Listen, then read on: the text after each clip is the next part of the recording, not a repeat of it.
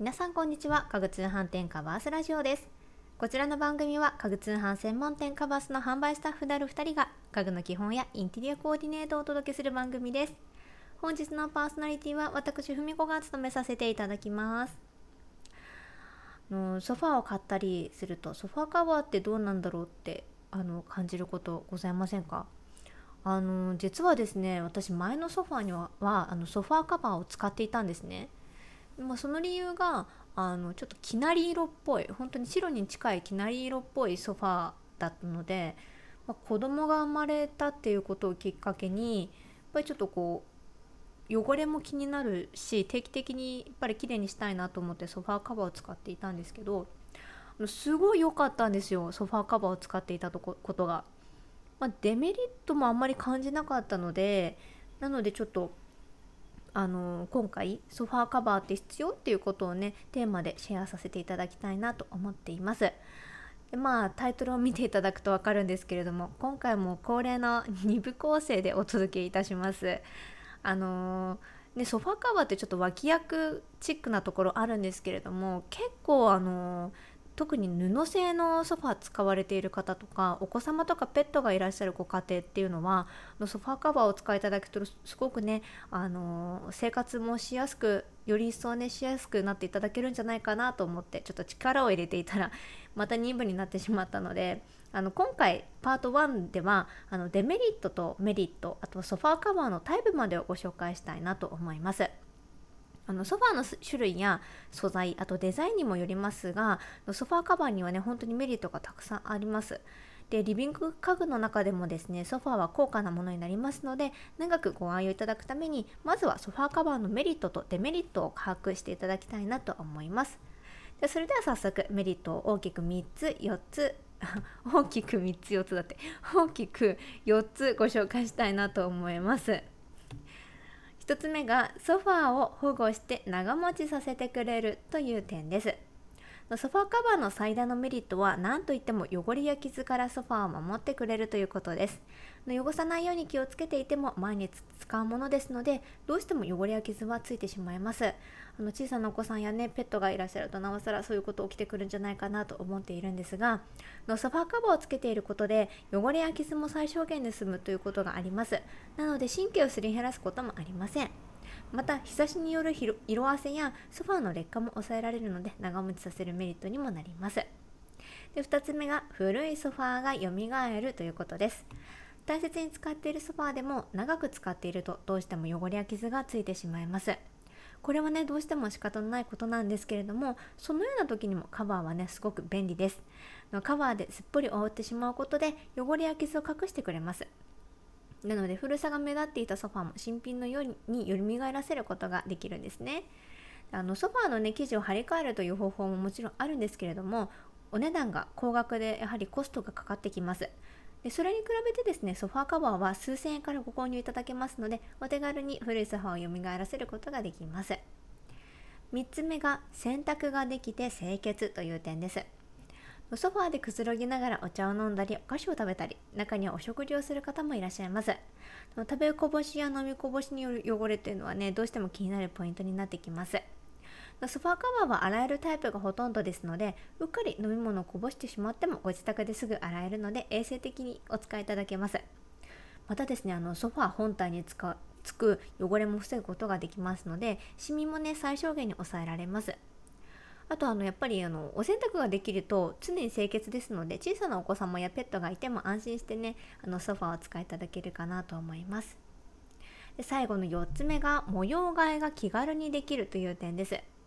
家具とソファーのテイストが合っていなかったり模様替えをしたらソファーが雰囲気に合わなくなってしまったという経験ありませんか？私あの一人暮らしの時にあったんですけれどもあのそんな時ですねソファーカバーを使うと見た目を簡単に変えることができます。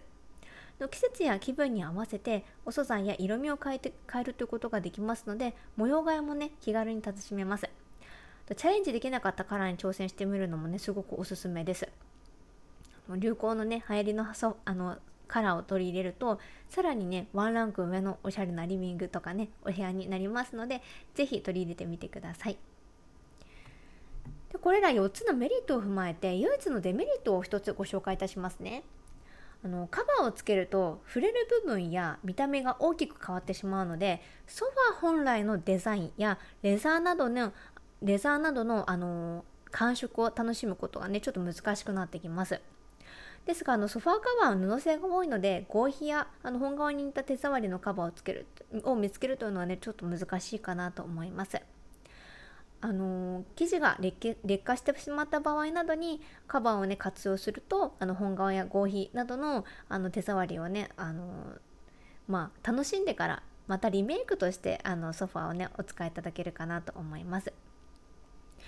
デメリットをねほとんど感じさせないソファーカバーにはいくつかタイプございますので主な3つのソファーカバーのタイプをご紹介いたします。ご家庭に合ったソファーカバーを、えっとね、探してみてください。1つ目がマルチカバータイプです。マルチカバーは留め具などがなくさっとかけるだけのタイプです。本当に1枚の生地になっているんですけれども私前のソファーでこのマルチカバータイプを使っておりました。まあ、ただあの使っているとだんだんずれてくるっていうのがねこのマルチカバーのデメリットではあるんですけれどもその分着脱がしやすくてあの洗濯する際もさっと外せますでさっと外せるってことは、ね、もうさっと置けるのであのやっぱり忙しい方とかあとお子さんが小さくてねこういろいろ家事に追われている方とかもあのマルチカバータイプおすすめだなと思います。でズレが気になる方はあの後ほどご紹介するズレ防止対策もねしておくと安心かなと思います。こちらのパート2の方でねご紹介しますのであの更新をお待ちいただけると嬉しいです。でサイズはですね 190cm×190cm ほどの正方形であれば2人掛け用のソファーでも OK です。大きいソファーですと 270cm 以上のものを目安に選んでみてくださいでリクライニングソファーやベッドラグなどマルチに活躍してくれます2つ目がフィットタイプです。フィットタイプのカバーはソファーをすっぽりと覆うタイプのカバーになっております。デメリットとしてはねあの着脱しにくいという点があるので頻繁にお洗濯をしたいという方にはちょっと負担に感じるかもしれません。ですがあの伸縮性があってソファーをすっぽり覆うタイプのカバーですとあの着脱もね比較的簡単なのであのお洗濯のがね負担だなっていうか感じられる場合はそういったタイプのフィットタイプのねものを選んでみてください。であとあのフィットタイプはですね立体裁断でソファーの形に作られているので綺麗にフィットしてずれにくいというのが魅力的です先ほどご紹介したマルチカバーとは違ってソファー全体を覆うということがねあの前提になって作られているものが多いので印象もガラッと変わります。3つ目がカバーリングソファーです。カバーリングソファーというのはねあの文字通りカバーのついたソファーのことなんです。えソファーカバーじゃないじゃんってあの思われる方もいらっしゃるかとは思うんですけれどもこちらの一般のソファーとは違ってカバーを取り外せるというのがあの特徴なので、まあ、そういったカバーリングソファーを最初にご購入いただくとあのカバーを取り外せますのでいつでもお洗濯ができて清潔に保つことができます。あとですね実はのカバーリングソファーもバリエーションカラーのバリエーションが豊富なので思い切ってカバーリングソファーに買い替えていただくというのもおすすめです。いかがでしたでしょうか？今回はあのソファーカバーのメリットデメリットとソファーカバーのタイプについてご紹介いたしましたもうねそれだけしかお伝えしてないんですけれどももうあと少しで10分になってしまうくらいあのたくさん情報をお伝えしてしまったんですけれどもあのメリット満載のソファーカバーもタイプを選ぶと様々なソファーに応用していただけることがお伝えできたかなと思います。カバースにはお使いいただきやすいソファーカバーを多数取り揃えておりますのでカバーなどのキーワード検索で覗いてみてください。ソファーを長くかつ楽しんでご愛用いただけるお手伝いができますと嬉しいです。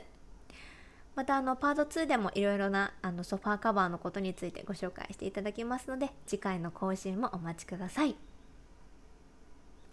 カバースラジオではインテリアや生活に関する質問を募集しております。例えばワンルームだけれどソファーとベッドは置ける。ダイニングのレイアウトに困っているのだけれど。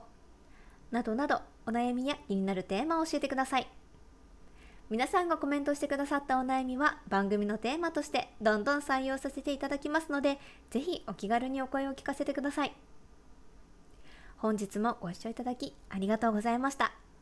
それではまた次回の放送でお会いしましょう。